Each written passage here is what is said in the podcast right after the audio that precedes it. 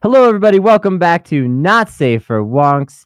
You're here with me, Kennedy Cooper. You also got Brandyn Buchanan. Say hi. Hi, hello. How are you? I'm goes good. it How are you? Uh, I'm shut in. I'm going cra I feel like the entire podcast world, if you ask anyone how they're doing, we're all doing the same now. We're all losing our minds. Uh, I saw a report today that said 36% of people said their mental health has dipped uh just based on the last couple of weeks. There's nobody that's getting through this completely normal. Just some of us are better at pretending about it than others. Uh, Like me, so- I'm good at pretending about it. I painted I painted a nice beautiful sunshine scene over every boarded up window. So now it's like I'm outside. Yeah, you know. um, that's a little bit strange. I'm going to be very honest with you, but I'm glad that you are doing productive action and not just pacing back and forth in your house.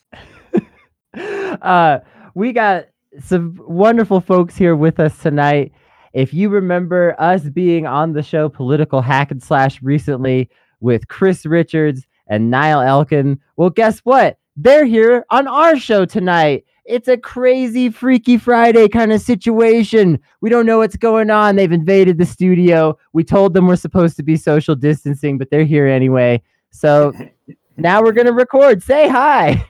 How's it going? Uh, this is Nial Elkim, yeah, political hack and slash co-host Chris Richards. Um, yeah, uh, we're we're managing. I think I'm probably managing the best of the family. Uh, we've gone from uh, maybe we should have our own uh, chickens and vegetables to hey, maybe we should start digging the bunker and buying guns. But other than that, you know, everything everything's normal. Well, I, I I- can see the, the the slow worry that we might be headed in that latter direction. I'm Chris Richards. I'm Nial's co-host on Political Hack and Slash. I wish I could say that things were as different for me as they should be, but I'm an essential worker. Uh, so life hasn't Mm, changed as fun. much as it should. Yeah, Uh, still, uh, that said, I'm still doing my regular work stuff too. Since out on the farm, I don't interact with a lot of people.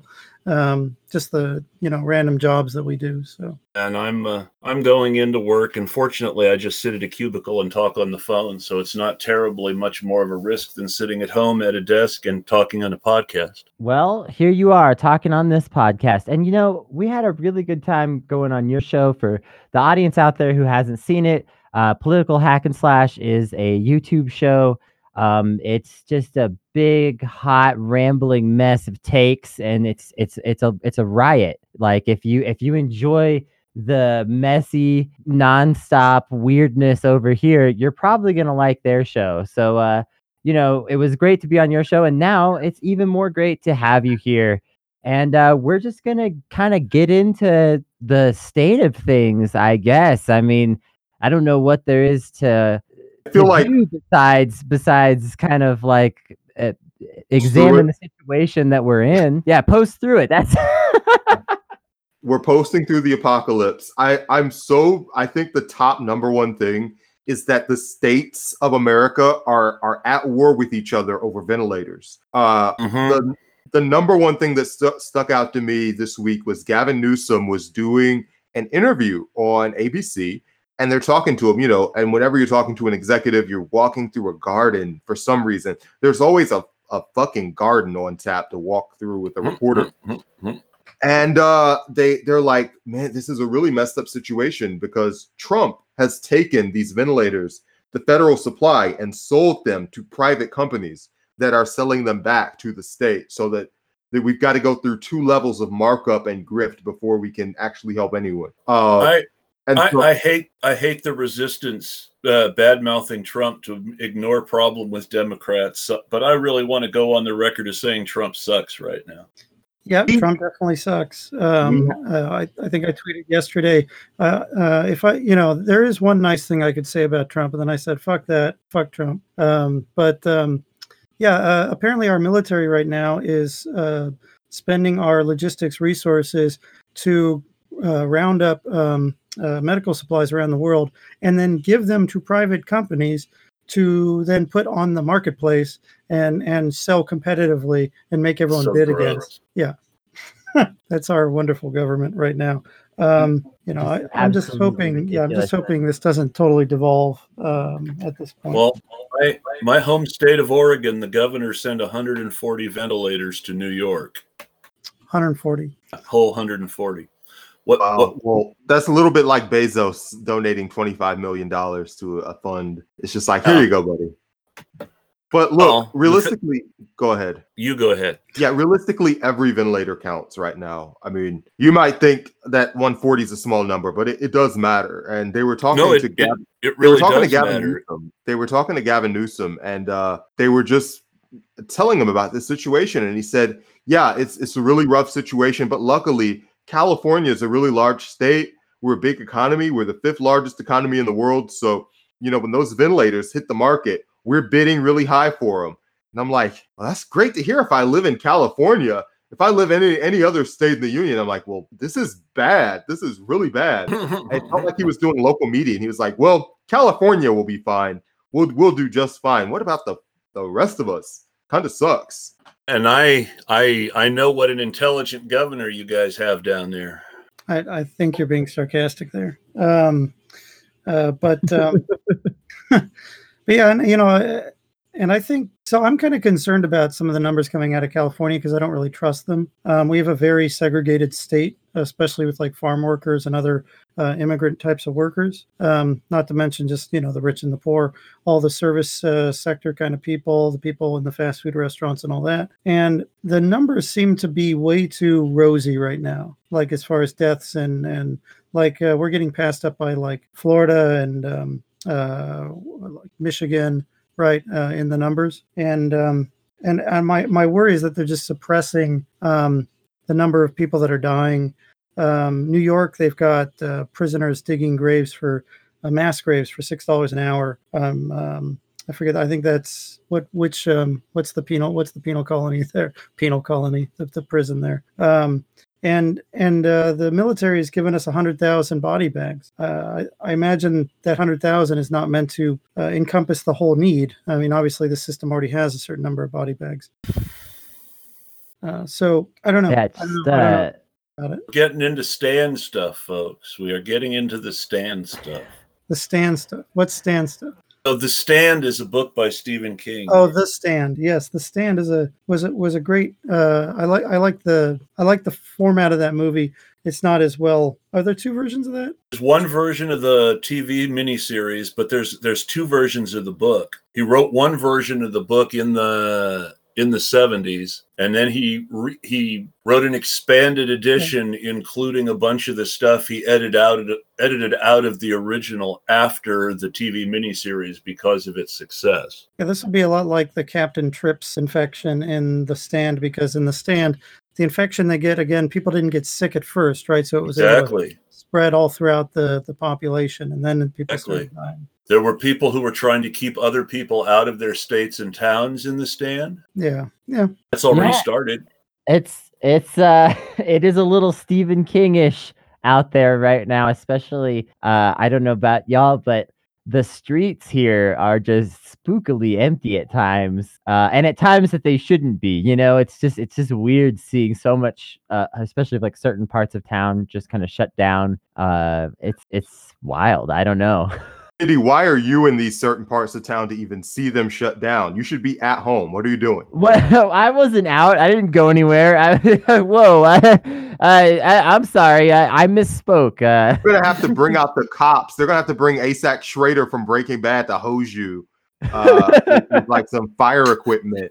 If we see you outdoors, you shouldn't even know what the outside world is like. You need to embrace the real podcast lifestyle uh, during this time of crisis. I'm, I'm lowering the blinds on my windows right now. Just, it's over. What's what's disturbing here in Oregon, besides the lack of of suitable testing, of course, we have almost no testing. You can only get tested practically if you're a healthcare worker in Oregon. But we have people who have symptoms who can't get tested. We've only tested 1.5 million people in Yeah. in America.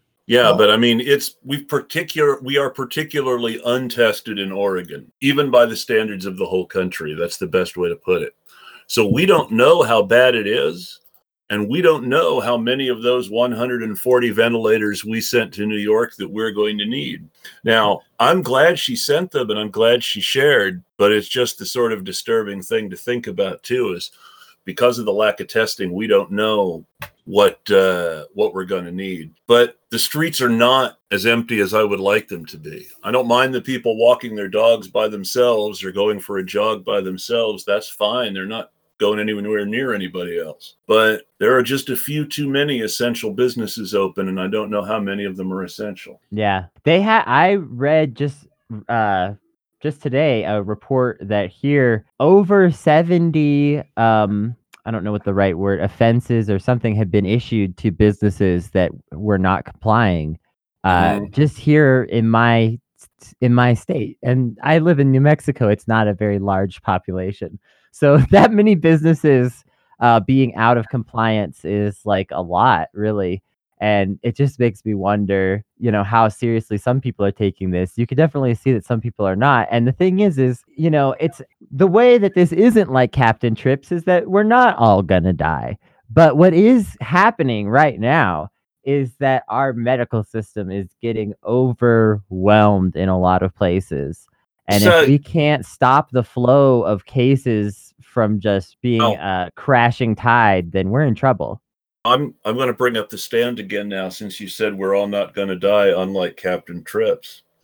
There are there are two sections of the the apocalypse. There's the Captain Trips part of the apocalypse, and there's the stupid people dying because of the lack of medical care part of the apocalypse. And we're going to have to deal with that second and one the too. secondary viruses. We're going to So, have as, uh, on the subject of, uh, sorry, go ahead. say as the medical system keeps getting strained, we're going to have that that no big loss uh, stage of the the stand too. There's a chapter that's called No Big Loss that's just all about people who die either because of some stupid thing they do with nobody to help them or because of some accident and they just don't have a modern system to protect them anymore or even in some cases the most depressing just kids who can't survive without their parents but we're going to see a toned down version of that too not everybody who dies is going to die from the coronavirus Go ahead. Nial. Sorry, what's that, Brandyn? I said go ahead.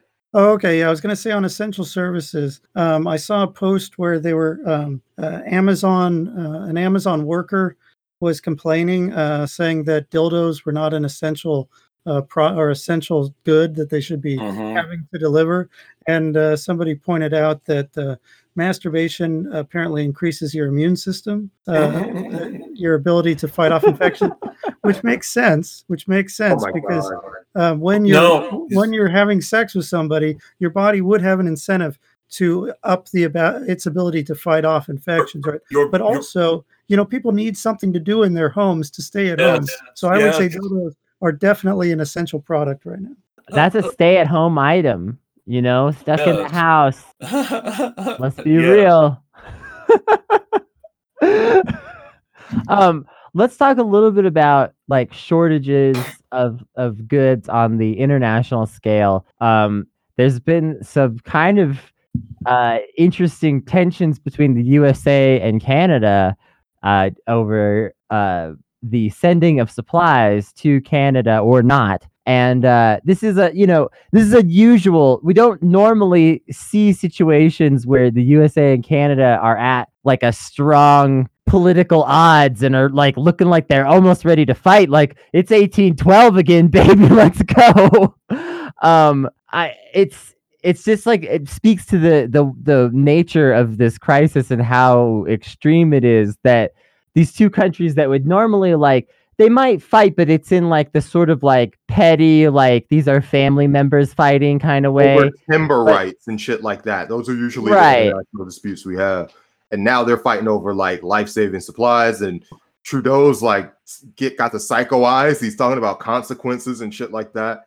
He's not playing around. you you don't have to go all the way back to the the War of 1812 though because in the 1840s yes in the 1840s they had the Fenian raids by Irish New Yorkers into Canada to to whip up uh to make trouble for the British essentially Oh, that is true. There, yeah, there's some spicy history here between the USA and Canada.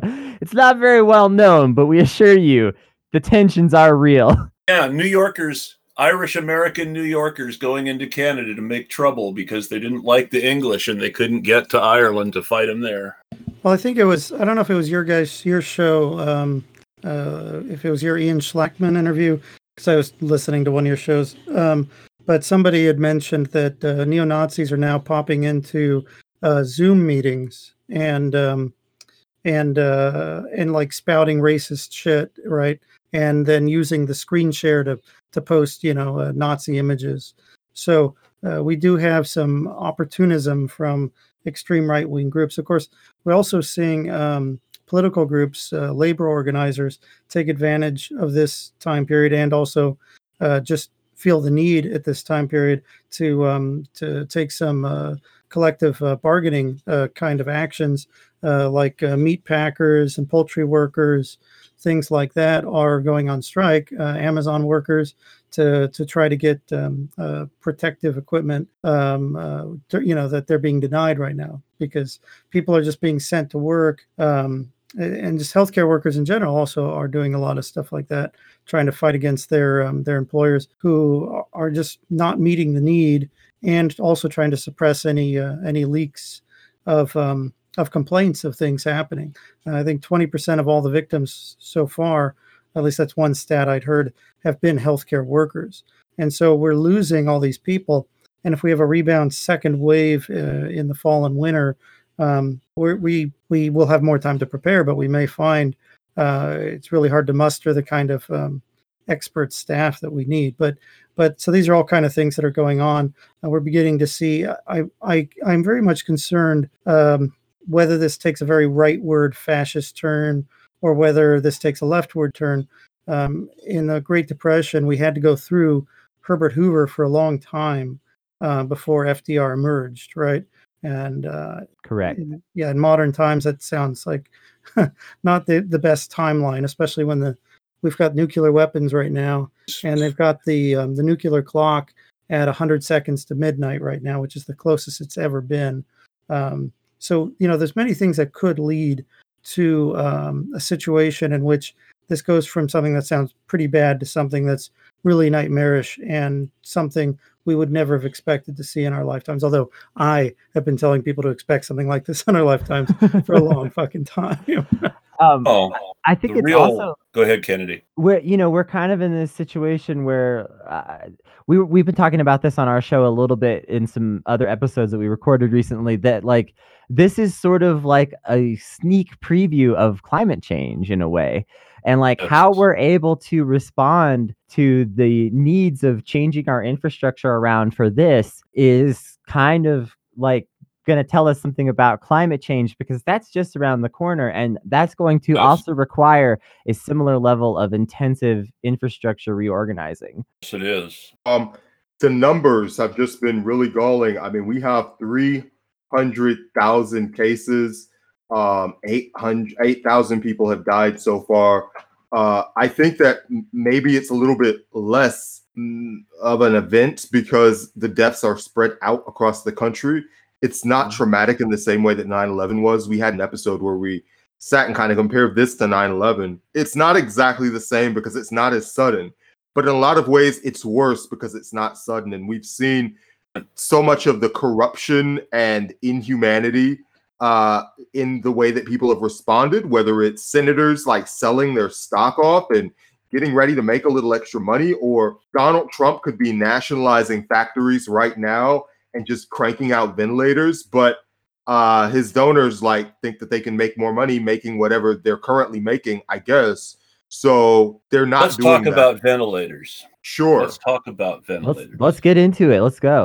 I think I mentioned this on our show. I don't remember, but it still makes me mad. So I'm going to inv- mention it again. A company called Newport Manufacturing contracted with the Obama administration to make a cheaper and, and, and more efficient ventilator that would that could be that would be sold to the government for stockpiling and also put on the market for about 5000 a pop which is a big difference from the 15 to 30,000 a pop they go for now. Now the contract was signed. This newport company was going to start re- working on researching and developing and producing these new ventilators and they got John Galted by a company called, of all things, Covidien, which is now part of Medtronic, which is a huge, huge, huge medical conglomerate, big business and big tech all in one. And that project died as a result of the takeover. So it's not just the failures of the Trump administration. It's the failure of the Obama administration to protect their own contract to prevent something like this in the future. They dropped the ball too. Everybody dropped the ball.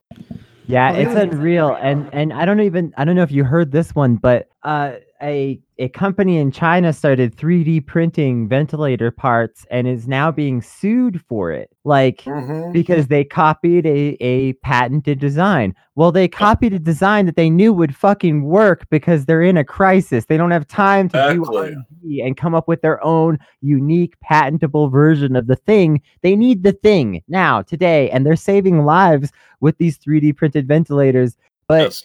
The machinations of capital are sweeping in immediately and saying, no, no, no, you can't do that. We're going to sue you. Like, this is a crisis. It is completely, it's vulture esque the the way these people are. I I think we need, you know, since everybody's got the third party fever right now, if if if we were serious about a lot of things, we would start an American pirate party. I'm laughing, but I'm not laughing because it's entirely stupid. Right. Uh, Donald Trump is actually this. fighting against the Pirate Party as we speak. Um, The Mhm. Pirate Party are apparently like doctors and nurses because he's been on TV saying that they're just stealing stuff from the hospitals. Um, and he has never been like very supportive of the ventilator stuff. Every time that they Oh. talk to him about it, like last week, he canceled a, a, a, price because he like wanted to negotiate and get a lower price on the ventilators. And it just sounds like his usual negotiation style, which is to blow the shit up and ruin it. Um, there have been so many new cases, and it, it just feels like the White House is not taking it seriously at all. My concern, yeah, my worry is that the uh, the structure of our like lockdowns and shelter at home orders kind of things are just many factors less strict than these other countries that are also having a major problem like Europe. I think Europe is just having is really not doing very well and their rules are much more strict than ours. Mhm. Um, and like in Orange County, San Diego County, the freeway is still a third full of what it was before this started Mhm. which is insane to me. And if you look Here at in Portland, like that too. the graphs are going straight up for America, and that's with our lack of testing. They're just going straight fucking up. And if you look at our comparative like um, uh, trend line to other countries, we're exceeding all of the other countries now. So so our we and there's no reason to think that we're just we we would only necessarily like kind of go above the other countries. We could because this is a geometric growth and exponential growth issue. We could far um, outstrip the other countries in our infection rate. We may already be there, and we just don't know it because again, we've only tested 1.5 million people. And Um, even yeah. And even at that only 1.5 million, we still have the largest number of cases in the world now. Yeah. but I will, you know, I, I will say that like I still think that Sanders is the thing people should be behind um, right now. And uh, on, in- but I'll come back to that, I guess. On intellectual property, um, I had been pushing for a while, uh, like a bill I'd called the American Horse Corps, which was kind of an, an interesting. It's an interesting idea to go with the Green New Deal to regreen uh, America through like kind of a cowboy corps um, of public service, kind of like the military. But what I, maybe what I really should have been pushing was one of my other bigger ideas, which is a um, a reversing of the way intellectual property works, which is that you would change intellectual property from from something you uh, once you invent something and have an intellectual property, you wouldn't be able to restrict who uses it. There would be no point of sale and cost increase. Uh, countries would have um, uh, a bureaucracy that would measure how much various intellectual properties were used, and then the country would reimburse the creator. Um, and so you would have free use of all the intellectual property that was being developed at all times. And the government would also create an infrastructure, uh, a searchable database to facilitate uh, people finding that. And um, that might, you know, especially with the, the, what we need to do with the Green New Deal, what we need to do now. Um, I think people can see the merits of that because now you don't have to create a separate contract with that company to use their proprietary product uh, or, or intellectual property. You can just start using it right away. Um, so uh, I, I would like to see. I think that might be an interesting thing for somebody to start pushing. You know, Bernie. It might be too late for Bernie to put, pick up something like that, but some of the smaller candidates could pick up that as a as a platform idea. Think that would be a good idea. Yeah, I mean, I think that um, you know, we have to come up with ideas like this to some extent because we have to challenge the idea that capitalism is the only way to breed innovation. I think if you explain concepts of like how technology can be shared and how that can benefit everyone um, and like open source software and, and things like that have obviously kind of led the way in this regard um, then like people tend to see it and go oh okay Got an innovation story for you too. oh okay let's go and it's it's suitable because it's about a vaccine. Uh, the innovation stories are the polio vaccine. You know, we've got two, and we use one now, but they used to use they used to use the other. Uh, the first one was the Salk vaccine, which was very much a capitalist undertaking done the way that we do our neoliberal corporate capitalist research now. People gave a lot of money to a university to fund Salk, and Salk produced a product that was then that was then sold to the US government, right? And as the usual sort of capitalist undertaking, it involved certain sorts of experiments on sort of, let's say, expendable test subjects who sometimes got polio and, and were paralyzed or died. So the original polio vaccine had casualties, right? Yeah, Second that- polio, the second polio vaccine, which we use now, was invented by a man named Arthur Sabin, who could not get any funding in the United States for his project from any capitalist investors because they did not see they did not see an economic upside to a better polio vaccine only an economic downside. It would devalue all their stores and they couldn't let this come into development until all their stores were used up. You know what i mean? So he ended up sabin who invented the polio vaccine that everybody uses now the oral pills they give to kids that don't even involve a needle and have a much much lower risk of side effects. He was funded by the USSR. The Soviet government gave him the money to do it through the UN. The polio vaccine we use now is an example of Soviets funding innovation. The Soviets did a lot of good stuff really well. I mean, they they did some a lot of stuff badly, but they did do a lot of stuff very well and a lot of basic America. science kind of stuff. Yeah, a America basic owes the stuff they did Soviets very for its polio vaccine. Yeah. yeah you know people don't really like to admit things like that it has to be black and white soviet union bad you know uh capitalism good uh you know the first clinton the first uh term of the clinton presidency was the height of you know all good things or whatever i don't know it's it is interesting how much of that stuff has been sort of swept under the rug over time to sort of paint this picture that the Soviet Union was just this sort of sadness place where people lived in prison and you know, ate shoes or something. It's just it's it's silly. the Um, whole and- the whole thing Yeah, about bread lines is they meant me. the whole thing about bread lines was they meant that in order to eat, all you had to do was stand in line. Also, this is something that I've heard many times before is that like if there was a long line it meant there was something good at the end of it. There wasn't like a long line be- of people who were starving waiting for some bread. Those lines were relatively short. The the people were standing in a long line because they heard there were fucking donuts at the end of it or Or something. color TV or, or or whatever. The new Apple product, the new iPhone. Like Yes. but well, well, I don't I don't know how much innovation comes from an economic system. I mean, when I think of mm-hmm. innovation, I think of things that people do. And those people, you know, they are people who have access to education. You need an education to innovate. You need free time to innovate. When we think about the people who have had really big success in our economic system, they're uh, Bezos. What did he have? Three hundred thousand dollars to start a company. how many people in your neighborhood, whether it's you guys that are here hosting with me or you guys that are listening at home, how many of y'all have in your neighborhood anybody with three hundred thousand dollars to give you? Or if you asked your relatives for three hundred thousand dollars, they would look like look at you like you've got like some like a, a, a vine growing out of your eyeball or something. Um, Imagine what so- we could do with our media co-op idea with three hundred thousand dollars of seed seed money, Nial. imagine what most political groups or promotions on the left Yeah. could do with the money that I mean Ben Shapiro just gets and sets on fire. He spends forty thousand dollars a week on Facebook advertisements. There is, you know, a Koch brother that's just got money to just promote Ben's brand. And the thing about right wing media is it never has to be profitable uh, because True. it's you can always find some billionaire that's like, hey, we're standing for you, and they're like, hey, I like to be stand for. It. Here you go. Here's the money. Um, oh yeah, absolutely. That's not like a luxury that Yeah. that we have. That's kind all the way the way it's always been. Um, Right. you- you I know, I- we have to- Yeah. We have to beg for money. All the time. We have, we have to beg for money from people who don't always have it, who who who want to fund us out of belief in what we're doing, and hope that we're not that, that we're doing enough good that it's worth inconveniencing them. Um, education is something that has been historically provided through the public.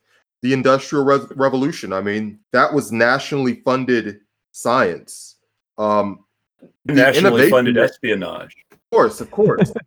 and so much of the innovation for, in capitalism isn't scientific innovation. It's like commerce. It's How company. to, how to commit fraud better? How to commit fraud better? How can I company how can I commodify this thing that everybody gets for free now, so that people ha- will pay me to get something that right now is free? It's companies the- looking. Go ahead. Sorry, all yeah, all the smartest people in America, or not all of them. A lot of a lot of people that are very smart just want to create great things, um, but those people will do it no matter what. All, all of the um, uh, most of the really really smart people that don't have that altruism in their heart, they're working on in like the financial industry and how to create like exotic um, uh, financial tools in order to again defraud people and to make money out of out of thin air um, that they shouldn't have to strip money out of the stock market through like uh, automated trading, you know, high, uh, high frequency trading, um, you know, derivatives.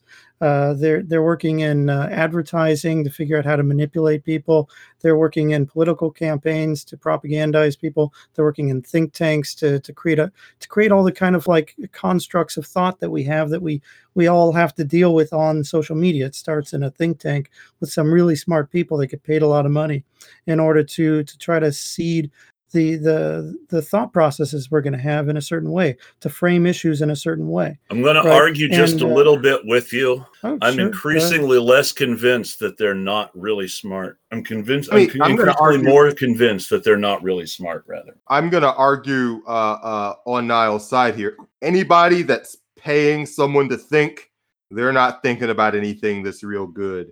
It's very rare that you get paid. That's always true. what I mean is, what I mean is, those people who get paid to think are not as smart as the people paying them think they are, or as they think they are. I mean, let's face Um, it. When we're talking about those smart people in think tanks, we're talking about people like Neera Tanden, who's not smart. We're talking about people like Max Boot, who's not smart. Those are the well, think tank and they have a they have a short-sighted smartness in is is one way that I would put it. Like we talked about this when uh, we had Ian Schlakman on the show recently. Um, you know, like capitalism does encourage a certain kind of efficiency, but that efficiency only works in the short term.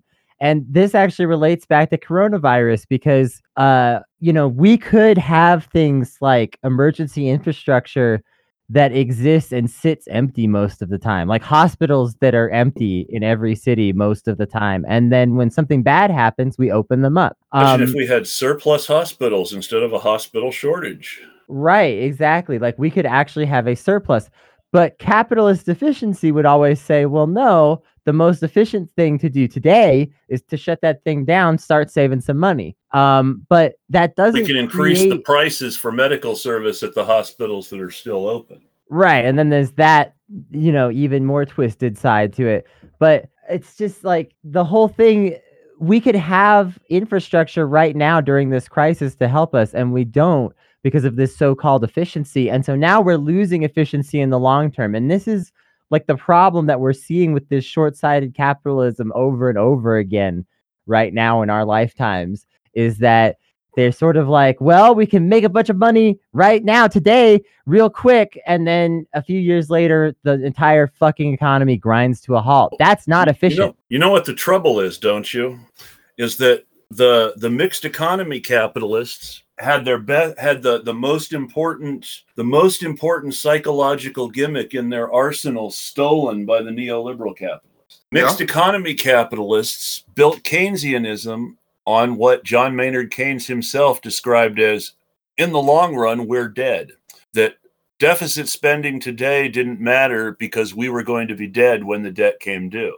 Now, the what we're getting, what we get from Buchananism and Friedmanism and all the the variations of neoliberal economics today is in the long run we're dead, so extract the maximum profits now because we won't be we won't be alive to see the bad consequences. Well, isn't that convenient for these old rich fucks? Really We- is.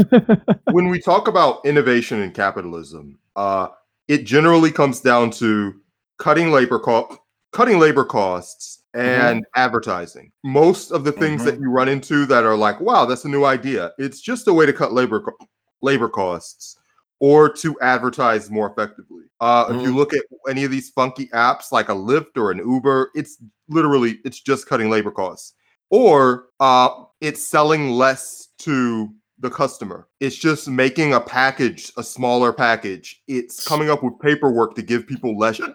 Uh, Even it's things coming that up with paperwork to give people less shit. Um, and over time, over years, we've cut labor to the to the bone. We've cut the packaging to the bone. The advertising is manipulated as possible, and now there's very little left to give that's of any value to people. there's very little new value to give people and you've got this you've got this culture where hey even some of the things that we depend on as let's say independent media well what's youtube but a chance to sell advertising without having to pay for the content yourself Yeah, of course. Uh, you know, our stuff would immediately get demonetized, so we're not even bothering with allowing them to have advertising. Stuff. true Um, so there's that, which we never will, by the way. Um, uh, as long as I i wouldn't either but i'm just i mean that's really what it exists for is that it exists as a way Oh, yeah, yeah, yeah. I mean, yeah, get- it's it's also to manipulate um, thought patterns by giving incentives. So when you have like things like super chats and um, you've got um, uh, Google algorithms that favor right wing thought processes and not left wing thought processes, and they favor certain subject matters over other subject matters. But if you look at the whole American experiment, it's it's based on the um, this and, and I mean you can just go way back in Western culture for this. Um, uh, it's based on um, cutting people, dividing people up between uh, mindless drones and and people who use higher functioning, and it's fewer fewer and fewer people are given that. Um, uh, that luxury uh, of having the higher functioning job, and they want everyone else to just be as dumb and docile and obedient as possible. That's that's why the education system is the way it is. But that's that's the that's that's kind of the um, uh, that's that's the hole we're digging ourselves right so we have we have people that are given fewer less and less education we have people that are made more and more unhealthy because the more unhealthy they are the more um, the more profitable they are the more of an impulse drive that you have. If you're unhealthy you're desperate. If you're desperate you'll you go you're going to stop at the fast food restaurant. You're going to buy the candy bars. Um, uh, you're to you're to impulse buy things you know for status or whatever.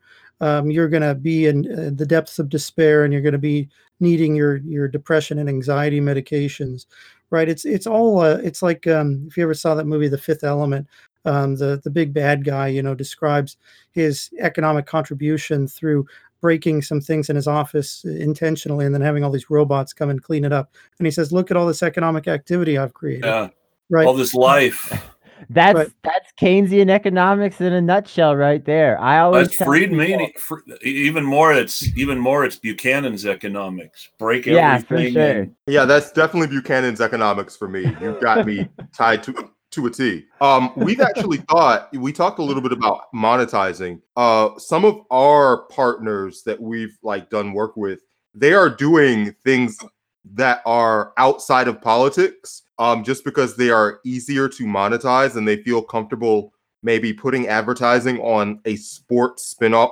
a sports Mhm. spinoff podcast than they do a Mhm. political podcast. We are we have sometimes mused about doing something like that, but I just feel like we already wo- work so hard on this that uh doing a spinoff would just be tough. Like I just I, I- I just want to see how far we can go just from regular donations from people.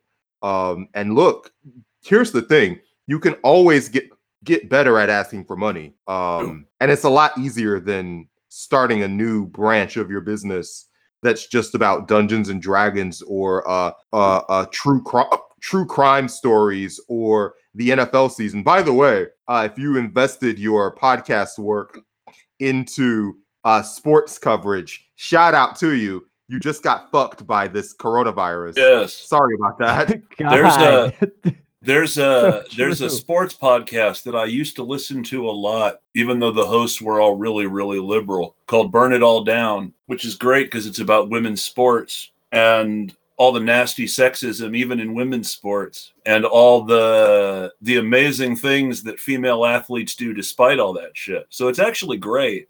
And I'm just thinking it must really suck for their podcast right now. Well, I mean, we do. Uh, I we can't talk about it too much, but um, Chris and I and some other people, we do have a project that we're probably going to be announcing soon. Um, but our funding model and my my um, just kind of we all agreed, but you know wh- where I started it when I started doing my show is I made a pledge to my viewers that I would never take advertise. I would never take anything that was biasing. I would never take investors that could bias my coverage. I would never take advertising. I would never use super chats to prioritize some people's comments over others. Um, all of those things would be verboten. It would just be there'd be a button and you could donate. And I think that's the better way to go. Um, I mean, if somebody want, I'm not going to tell somebody don't do a sports thing. If you want to do a do sports thing, do the sports thing. But don't. I would say just don't do it because it's a source of revenue. Like that just feels bastardizing, and it's a it's just going to take away some of your attention anyway. And even the advertising for that can carry over into your main content, right? It's going to corrupt you in some way.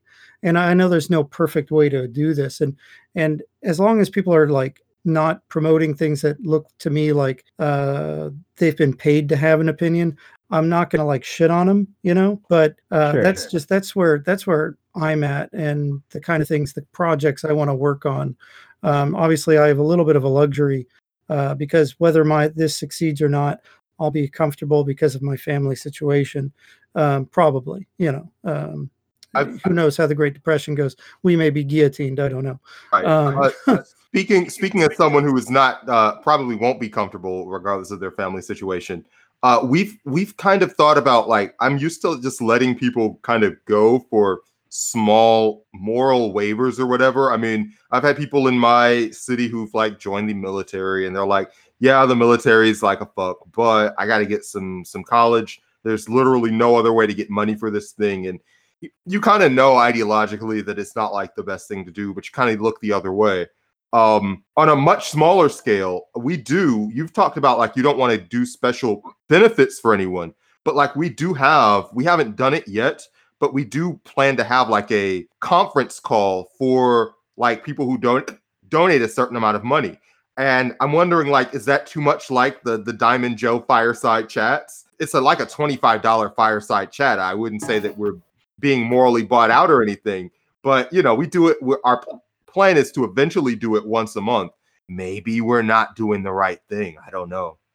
I'll I'll tell you how I see it. Um, there are some obviously there are some things for our show together that I I would not second guess Nial because he has to be comfortable with what we're doing too, and so I would never do anything on our show that he wasn't comfortable with. Uh, but for my own stuff, I mean, I can see things like prioritizing not if people are donating to your activism, they have a certain right to know what you're doing with the money. That's exactly why billionaire donors are so dangerous. Oh no, you should have total transparency what you're doing with it. I, I believe And- in total transparency and- what you do with and- money too. Yeah. And if people are, and if people are, I do have, I put a poll out before I started my Patreon because I wanted to see what people wanted. You And told this story and it's colored my thinking quite a lot. poll that I put out said, should I just have simple, you know, one dollar or three dollar access where people can pay me what they want as they go along and and they they can do whatever they want uh, on a consensual basis donate for a while stop start up again just one monthly fee everything access to everything. Or should i have tiers where people who want to can join up and have a chat room and and, and see some special members only live streams like like uh, some of the big people do. You know, Jimmy Dore and the Young Turks all do the live streams. And people said they wanted, by a big majority, people answered the poll saying they wanted the tiers. They wanted the choice to be able to pay more if they wanted to and get a little more. And See, I would think- rather, I would rather, and you know, I understand. I think there's a difference between um, being there's a place where you have to decide where you're going to be purely democratic with your viewers, because you also have to realize the people that are attracted to a platform are attracted for specific reasons, and it's not necessarily like reflective of the population you're necessarily trying to serve. But also, I think there's a point you have to decide where you're going to be democratic about it and where you're going to be a leader about it because uh, Sure. we have to we have to lead and and create the kind of world that we want and the world i want as far as a content creator is if somebody has really good comments and and uh, sends in really good stuff i want to i want to respect that but like i've seen a lot of these shows where they have the super chats and i know like people that i know are fucking grifters and i'm sorry if the cursing is a problem for the podcast No, Um, it's fine. They're- You're uh, they're- absolutely allowed to say whatever the fuck you want on this podcast, Okay. buddy. there are- there are- Let it fly. There are people that I know are fucking grifters, and I see their names coming up in like Jamarl Thomas's feed all the time, in Jimmy Dore's feed, in uh, uh, uh, Graham Elwood's feed, Ron Placone's feed. I see their names coming up, and I'm like, I know that's a fucking grifter, and they're and they're, where's their money coming from? Like, it's a really insidious, easy way to start corrupting a content creator. Um, you know, it might be why you know Jimmy's made this switch to uh, like basically creating a content uh, buffet that uh, that does not turn off Trump supporters. So he's got like like a third or a half of his supporters or his viewers now are like Trump supporters, and they're happy to listen to him because he doesn't say very much at all that would offend a Trump supporter. And you know, I don't I want I don't want that. You know, I want to come at where I'm going at the issues honestly. Now, obviously, I'm going to be affected by my audience, but I don't want to be infect, uh, affected by my audience monetarily, right? If Oh. that makes sense. and and I don't I wouldn't want to be affected by my audience monetarily either, but I understand and I understand the sort of discomfort about money for access. But people who are donating more do have a certain right to to more access, and that's sort that's the whole problem again of Do they? Do they? donation. mo- I Maybe. mean, if That's a philosophical dirt poor, discussion. You know, if someone's dirt poor, why are we discriminating against them? And do we need them to like apply to some special contest?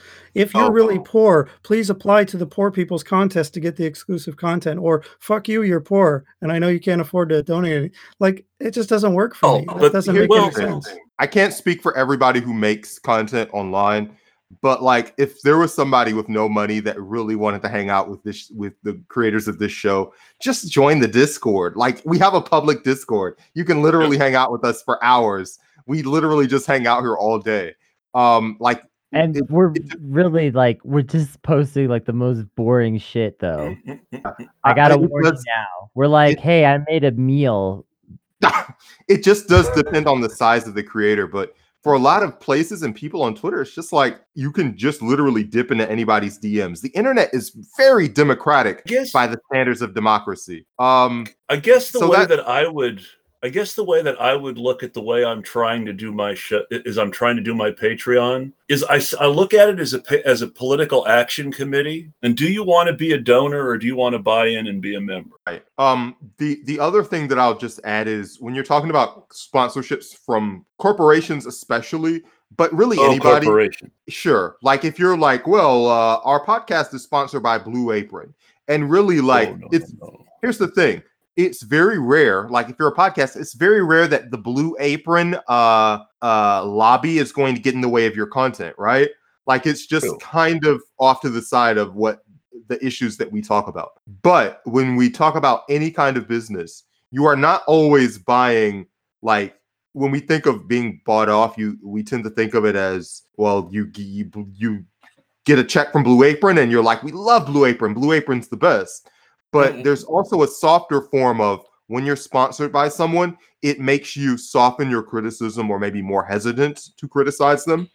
Um, and that is kind of what you know politicians have have to deal with all the time because they get you know if there's a company that sponsors both parties but they're still giving you money it makes you maybe not want to say that an industry should be erased for the good of the citizens of a country maybe it makes you say well you know we can have an option for people to get the public if they want that kind of thing I don't want those kinds of donors. I'd say no to them.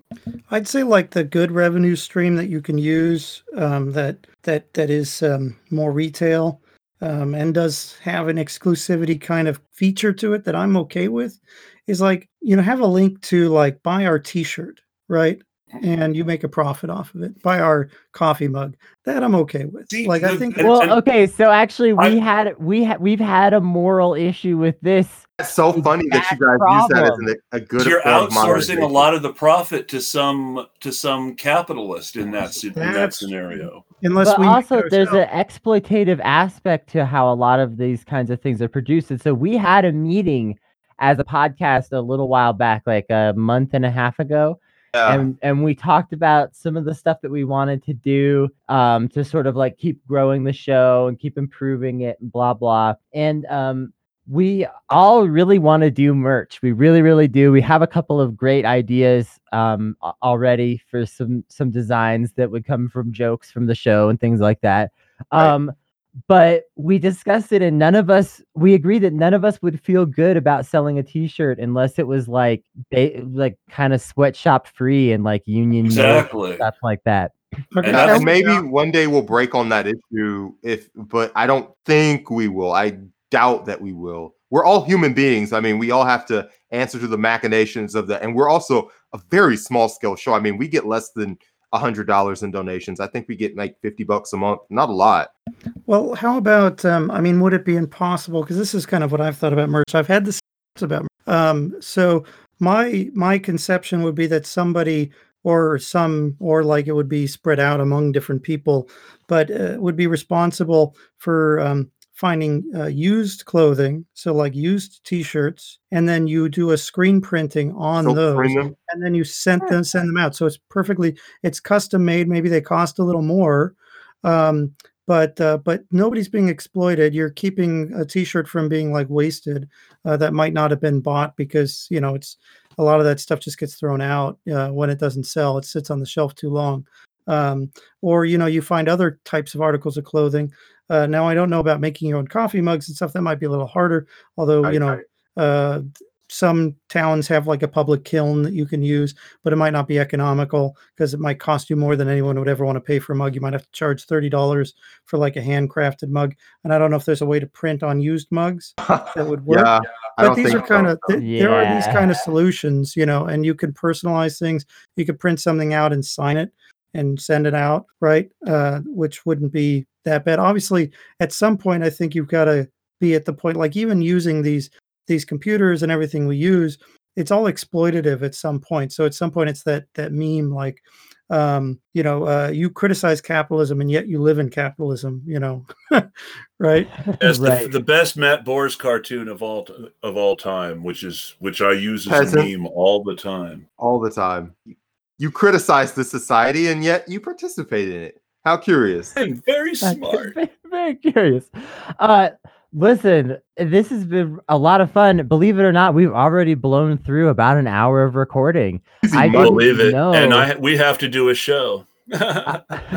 Oh, I didn't did- know that uh, we were gonna uh, end this show on like sort of the ethics of media. But ethics you of clout yeah ethics of clout. But you know, considering who we brought on, I shouldn't be that surprised. Uh, also, we're all stuck inside. We're thinking about our shows a lot right now. I think. Um, so you know, it was just kind of natural if we're going to talk about the things that we're doing during coronavirus. It's uh, make content for some of us, uh, and uh, it was fun to make this content with you guys today. Nial Elkim and Chris Richards. Let the internet know where they can find you and hang out with you and watch your stuff. Let the internet know how you've chosen to monetize your creations.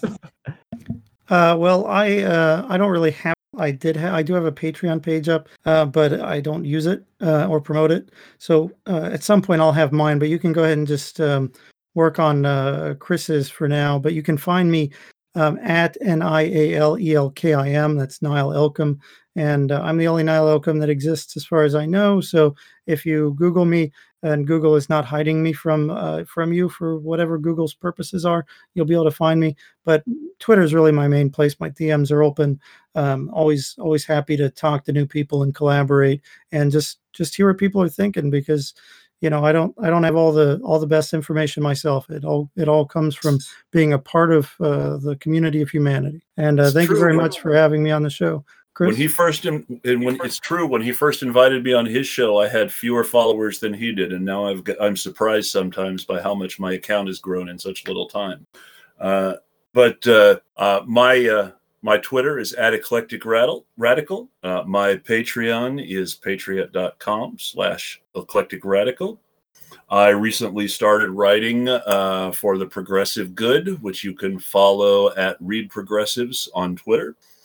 And I appreciate you guys having me on the show. Thanks very much. You have a great night. Yeah, absolutely. We'll be definitely talking with you guys again sometime. sure, I it am won't be the sure. last time. We hang out on Twitter every day. So Yeah.